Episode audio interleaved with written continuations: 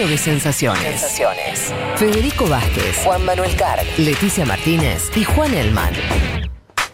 Un programa sobre política internacional que no cree en teorías conspirativas. Bueno, casi.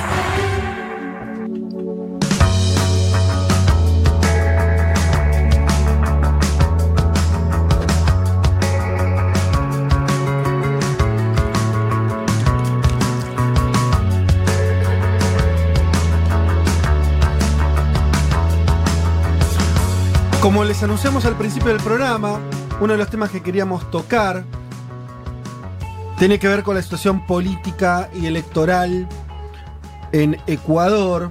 Ustedes saben, Ecuador viene transitando una situación muy complicada. Podríamos decir que eh, si el lawfare, eh, esto es la utilización de la justicia con fines de persecución política, es algo que estuvo y está ocurriendo en distintos lugares de nuestra región, lamentablemente. En el caso de ecuatoriano me parece que llega a niveles más altos, tal vez, y, y- preocupantes. Para hablar de eso tenemos una entrevista de lujo, muy, muy importante. Si la comunicación está ok, estamos ya conectados con quien fue ministro de Relaciones Exteriores del gobierno de Rafael Correa. Estamos hablando de Guillem Long. ¿Qué tal, Long? Lo saluda Federico Vázquez de Buenos Aires. Hola Federico, ¿cómo estás? Muchas gracias por la entrevista. Un saludo a la audiencia argentina entera. Bueno, se escucha perfecto, como si estuvieras en el estudio. Qué bueno. ¿Vos nos escuchas bien? Qué bueno. Sí, sí, muy bien. ¿Te, te- te puedo tutear? Sí, sí, por supuesto. me, me resulta más eh, sencillo. Eh, Guillaume, entonces. O vos, si quieres, también. ¿cómo? Bueno, eh, ahí, ahí lo que nos vaya saliendo. Lo que nos vaya saliendo. Argentinizado, Guillón. Eh, Guillaume, entonces te, te presentaba el tema de esta manera. eh, y si te parece, antes de, de hacer como evaluaciones más generales, sería importante para nuestra audiencia que nos cuentes eh, lo que tiene que ver con la última noticia, que es eh, un juez del Tribunal Contencioso Electoral de Ecuador dejó sin efecto la suspensión de cuatro partidos políticos, entre esos el del presidente, expresidente Correa.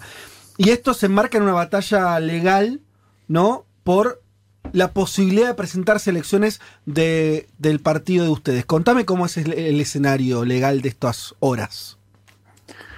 Bueno, yo veo que están muy al día porque acaba de salir esta noticia, que obviamente es una muy buena noticia para nosotros. eh, lleva pocas horas.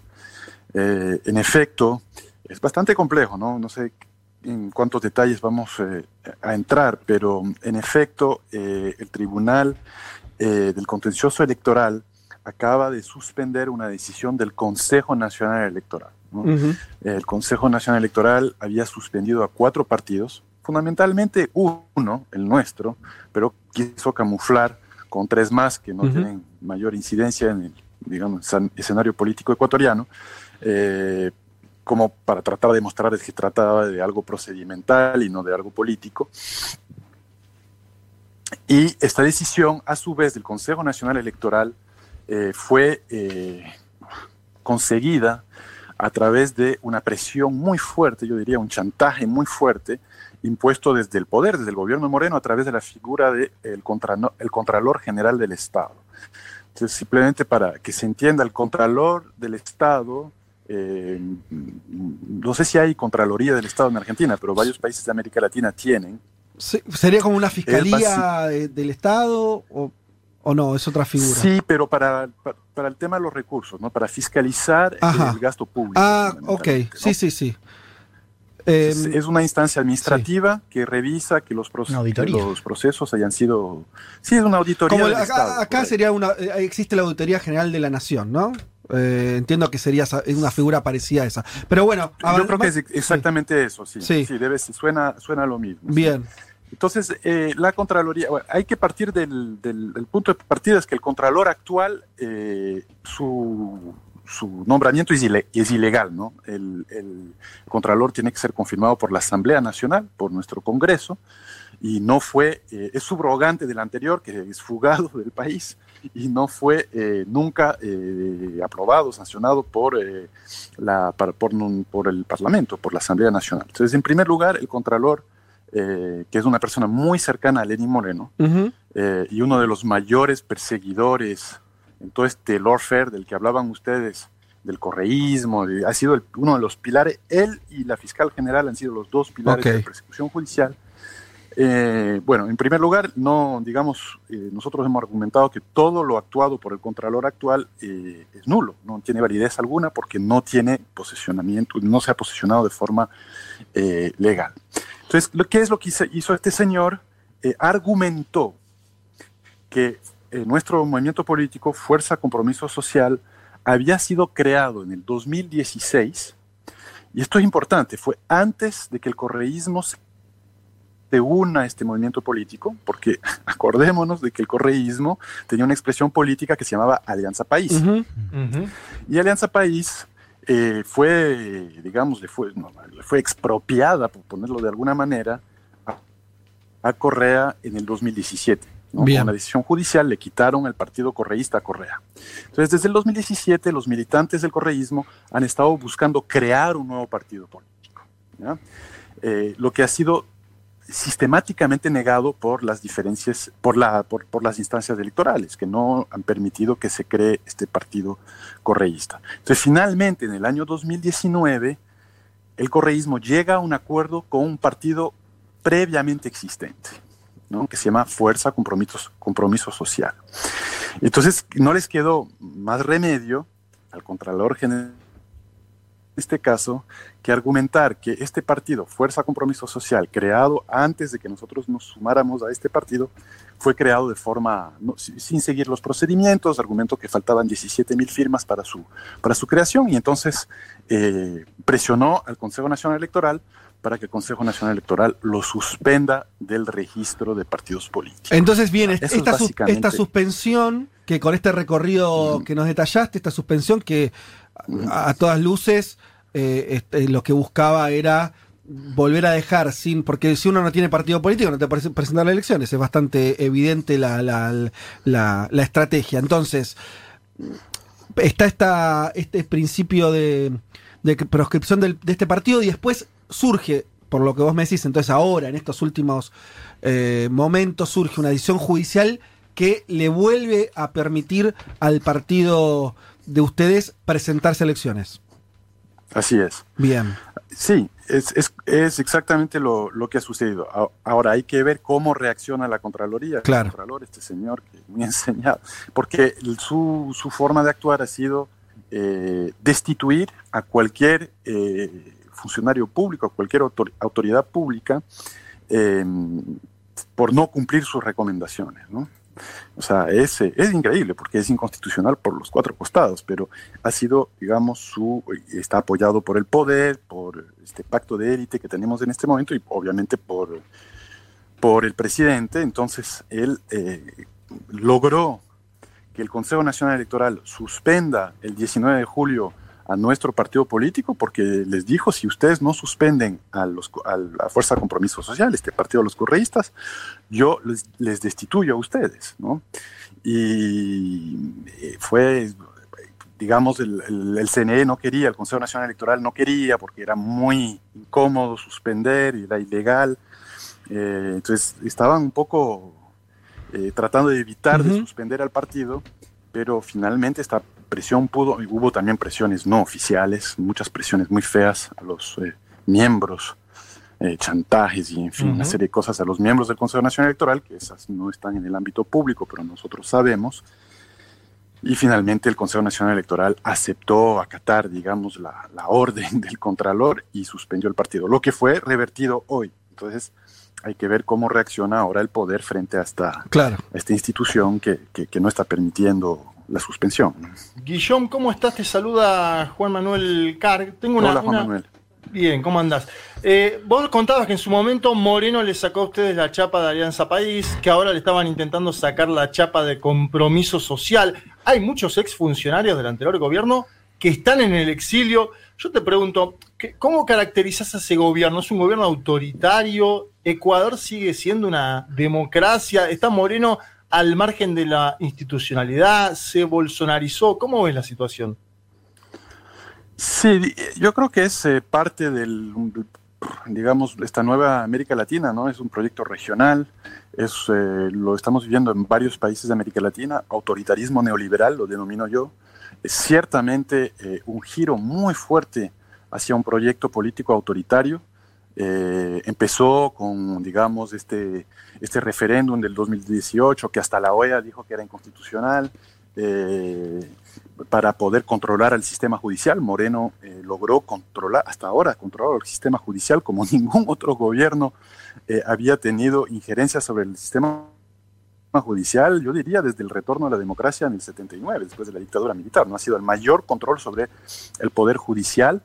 Eh, pero increíblemente, con este discurso de democratización, de descorreización, del postpopulismo, de salir de eh, esta claro, de confundir liderazgo fuerte de Correa con autoritarismo. Entonces, con un discurso de democratización, en realidad tuvimos un giro hacia un mayor autoritarismo.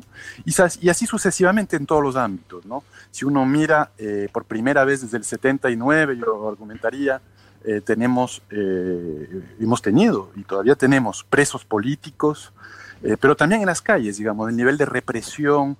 recuerden ustedes las protestas de octubre pasado, que crearon o sea, la, represión fue brutal. En las protestas más grandes eh, en, la historia contemporánea del Ecuador, y yo diría mi generación, pero que fueron también reprimidas por la violencia de Estado más eh, brutal que hemos tenido en, en décadas, ¿no? 11 muertos, 1.200 heridos, varios centenares de mucha gravedad, con pérdida de ojos, en fin. Y eh, eh, eh, sí, más de 1.300 detenidos, en algunos en, un sistema paracarcelario. Es decir, cosas que no. Es increíble porque una de, uno de los discursos, digamos, desde lo liberal, desde los medios hegemónicos, era el autoritarismo de esta nueva izquierda, Correa, el populista. Pero nosotros nunca prohibimos que un partido político de oposición con un candidato de oposición pueda concurrir en elecciones democráticas y libres. Eso nunca pasó, nunca tuvimos presos políticos. Es más, no tuvimos muertos en marchas o en protestas.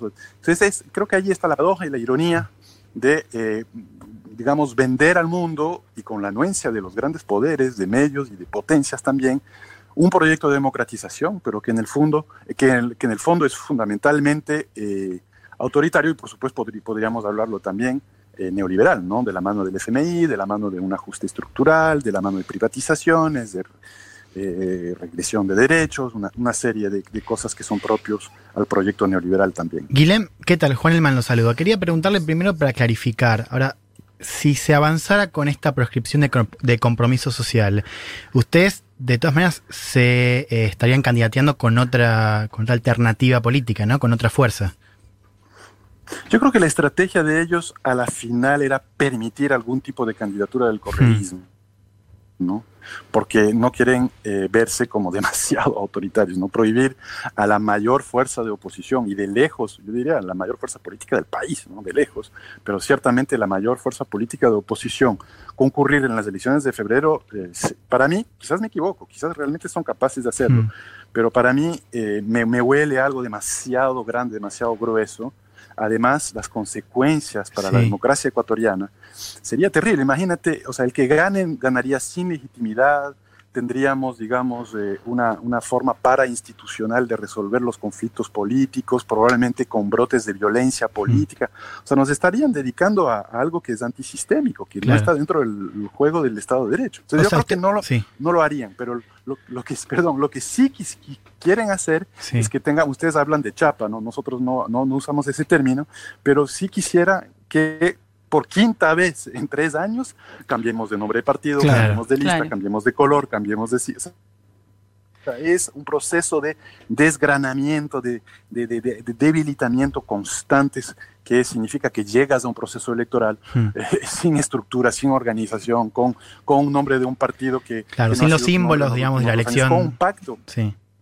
Sí, pero también con el pacto, con, porque es un partido ya existente. Tienes que pactar hmm. con con un nuevo partido hmm. que ya tiene sus cuadros que te está diciendo, bueno, vengan con nosotros, pero nosotros queremos esto, esto, esto. O sea, es ponerte en una situación, o sea, no solamente en una cancha inclinada, sino allá con unos obstáculos casi imposibles de vencer. ¿no? Guillaume, Leticia Martínez te saluda, ¿cómo estás?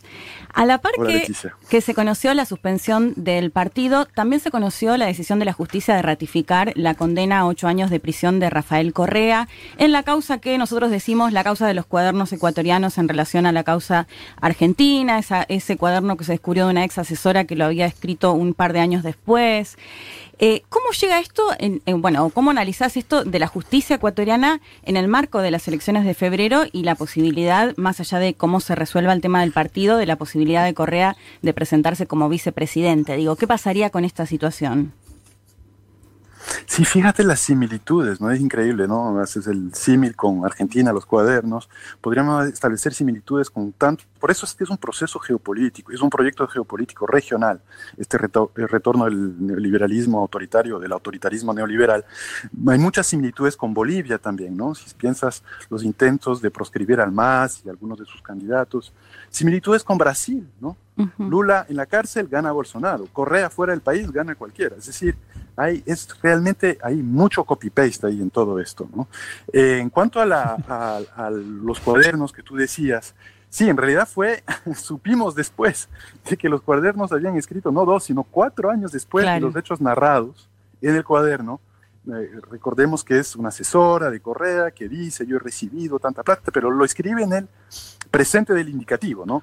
Hoy me reuní con tal persona y recibí con tanta plata ah, hasta Ah, está escrito, para, está escrito en presente, sí. pero eh, efectivamente se sabe que fue escrito cuatro años después de los hechos. Sí, de hecho entiendo que confesó que lo escribió en un vuelo de 30 minutos y cuestiones llamativas 45 como... minutos, claro, 15 minutos más. Ah, bueno, como ponerle datos de centavos, por ejemplo, a los montos que supuestamente había recibido cuando había sido, bueno, como está contando Guillaume, cuatro años antes. Es impresionante, porque incluso el cuaderno, si tú revisas el cuaderno, yo tengo, yo tengo digamos, las copias que, que son de dominio público, eh, ves, eh, hoy recibí, hoy recibí tanta, tanto dinero, eh, me dijeron entregar a tal persona, y luego pone como en una casilla entregado. O sea, claramente sí, buscando generar un diario en tiempo real, con sistemas de contabilidad en tiempo real y tal. Y luego tuvo que confesar porque se descubrió que el, que el cuaderno físicamente había salido de la impresa, de la imprenta, perdón, eh, cuatro, años, cuatro años después, que había sido, digamos, impreso en el 2018, entonces tuvo que cambiar su historia y decir que lo había escrito de memoria. Bueno, igual, igual le faltó, me parece que le faltó una parte del capítulo ecuatoriano que es, en Argentina se quemaron después los cuadernos. Entonces no ah. hubo forma de ir al original y hacerle un peritaje. Entonces, bueno, ya es como, Cometieron el error en Ecuador, mira. Viste, como porque, claro, entonces acá eh, esos nuevos cuadernos después se quemaron y entonces fue, ya, ya no sabías que se estaba discutiendo el cuaderno, una fotocopia, eh, bueno, ya se embarulló mucho. Pero em, sí. Eh, hay una, una, cosa por ahí para ir promediando, pero ah, me interesa también nos contaste con, con mucho detalle la, la situación legal, la, la, situación electoral. Una última pregunta te pido una respuesta breve respecto a eso es, ¿qué escenario, eh, vos nos describiste bien, tu idea es que eh, esto es una estrategia como de desgaste, o sea, por ahí no que no se puedan presentar de ninguna manera, sino que lleguen desgastados, teniendo que negociar con 50 partidos distintos, ¿no? Como cambiar el sello 20 veces y demás. Eso sería como, como un escenario.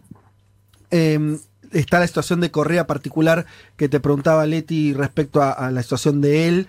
Entiendo yo que por ahora este, seguirá eh, como está, ¿no? ¿no? No en Ecuador, seguirá estando en el exterior. Supongo que eso no va a variar em, prontamente. Te hago otra pregunta por la sociedad ecuatoriana. O sea, ¿cómo, ¿qué lectura estás haciendo de cómo reciben Ecuador la situación política y inevitablemente te tengo que preguntar en relación también a la pandemia, ¿no? Porque es una sociedad que está eh, como todas las del solamente sobre el, sí. Solo sobre el, juicio de Correa, importante entender dos cosas. La sentencia existe desde abril, pero Correa eh, es una sentencia, ocho años de cárcel, 25 años eh, sin derechos políticos, es decir, sin poder presentarse a elecciones, ¿no? Eso, 25 años, básicamente quitarle derechos políticos para el, el resto de su vida política, digamos, ¿no? Eh, pero está en apelación. No, en apelación. No le pueden prohibir ser candidato, no le pueden impedir ser candidato sin una sentencia ejecutorial, es decir, agotando todas las instancias de apelación. Y está en contrarreloj, porque la inscripción de las candidaturas para las elecciones de febrero es el 18 de septiembre. Entonces, tienen que agotar las instancias de apelación en contra de Correa para poder imposibilitarlo, prohibirlo como candidato a las elecciones. Entonces, eso es importante, están apurando todo, todo el, eh, el, proceso judicial. En este momento, eh, Correa puede ser candidato. ¿no?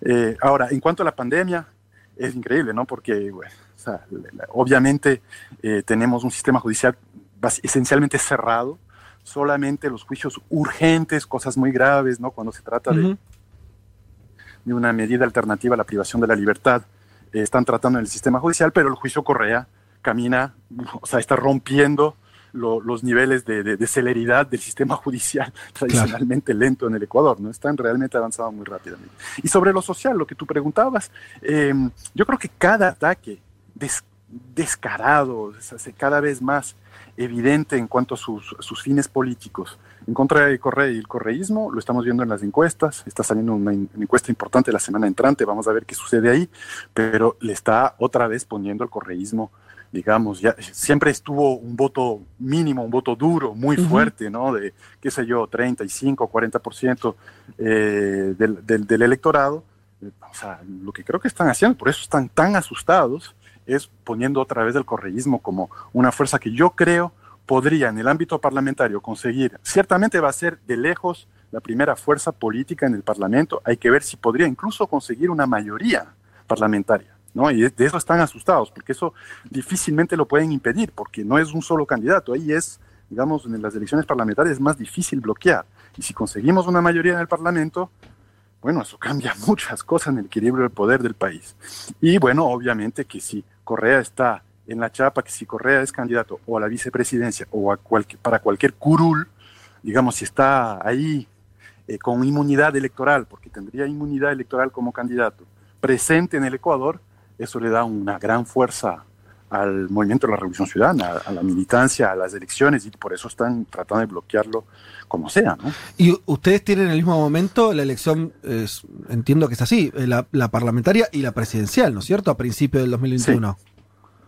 Sí, cada cuatro años, eh, el mismo día, eh, lo que tenemos a mitad de mandato son las elecciones locales, regionales, claro. gobernadores, eh, alcaldes. A, lo que voy es que Ecuador se encamina a una definición política muy fuerte, en sentido que va a renovar el Ejecutivo y el Legislativo a principios de año, o sea, en unos meses. Hay una última pregunta respecto a esto y ya, ya nos vamos eh, despidiendo y te, te, agradecemos mucho el tiempo y la, claridad que, que tuviste. ¿Ves? Eh, porque otra cosa que estamos viendo, bueno, al principio del programa hablábamos de eh, que incluso en Estados Unidos Donald Trump está poniendo en duda eh, si hará las elecciones en noviembre. Tenemos la situación mucho más cercana geográfica y políticamente de lo que está ocurriendo en Bolivia, también donde el escenario electoral se empieza a desdibujar conforme el gobierno de no estaría por lo menos muy entusiasmado con llamar a la gente a, que, a preguntarle qué quiere en Ecuador, además de todo esto que estamos hablando de la persecución política, ¿ven también una posibilidad de postergación? Que de pronto eh, Lenny Moreno diga, bueno, en febrero no, porque estamos con problemas con, la pandemia, lo pateamos, no sé, a junio del año que viene. ¿Eso está también en el debate o no? Sí, por supuesto, lo han mencionado. De hecho, desde, desde marzo lo vienen diciendo, ¿no? Como increíble que hayan podido decir en marzo, creemos que no va a ser posible en febrero. elecciones en febrero. una cosa es decir, incluso en Bolivia, fíjate, una cosa es decir, bueno, en, en, mayo no se va a poder, en agosto, luego septiembre, ahora octubre, pero en marzo estaban diciendo que febrero no se podría. O sea, increíble. Entonces, es muy, es muy eh, eh, posible que, que, jueguen, que jueguen a eso, pero ya hay instituciones importantes, incluso personas de derecha que están diciendo que sería inconstitucional, no tanto el cambio de la fecha, que lo pueden postergar de las elecciones, sino la posesión del nuevo legislativo y del nuevo ejecutivo después del 24 de mayo, porque eso está en la Constitución. El 24 de mayo es nuestro día patrio de la, digamos, de la, la victoria de la batalla del Pichincha contra el colonialismo español. Ese día tiene que haber un nuevo eh, gobierno y un nuevo legislativo. Entonces ya se, ya, ya se han anticipado algunos, algunas instituciones que no son para nada correístas, importante, importante también ese paréntesis, ¿no? Que hay alguna derecha todavía minoritaria, pero que está diciendo, no, el correísmo hay que derrotarlo en las urnas, por el mismo argumentado. ¿Quién sería la representación? El mismo argumento que, que he gozado un poco aquí, porque vislumbran un caos terrible político si es que no lo derrotan en las urnas. ¿Quién sería diciendo,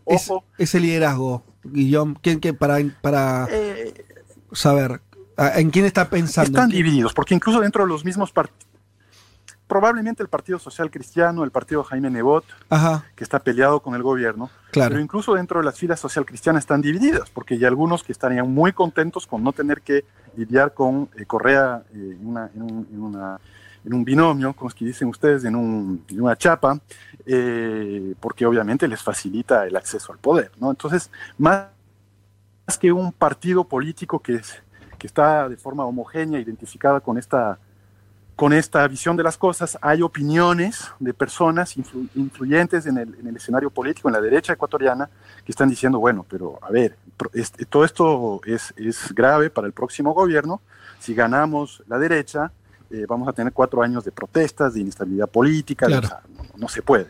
Entonces, las, las élites también están divididas y acuérdate que cuando, mientras más te acercas a elecciones, cada cual con sus candidatos, con sus intereses, empiezan también a dividirse más y a pelearse más, ¿no? Hay dos facciones de la derecha, una representada por Guillermo Lazo, que fue candidato en algunas ocasiones contra Correa y contra Lenin y perdió, eh, y la otra representada más por Jaime Nebot, el eterno alcalde de Guayaquil, un caudillo de, de Guayaquil, y esos, esas facciones no se quieren para nada, eh, viejos, viejos temas hasta de familias, de negocios, de las élites típicas nuestras, ¿no? Pero, eh, digamos, eso les divide eh, y a, a, medida que vamos avanzando hacia las elecciones, se dividen más, ¿no? Se entiende. Guillaume Long, ex ministro de Relaciones Exteriores del gobierno de Rafael Correa, te agradecemos muchísimo esta entrevista y bueno, quedamos pendientes para, hablar próximamente cuando avance el escenario político, que de acá a fin de año es casi una novedad que va a estar todavía más convulsionado y, más crucial para los destinos ecuatorianos. Así que te agradecemos y te mandamos un saludo desde Buenos Aires. No, muchas gracias a ustedes. Un fuerte abrazo.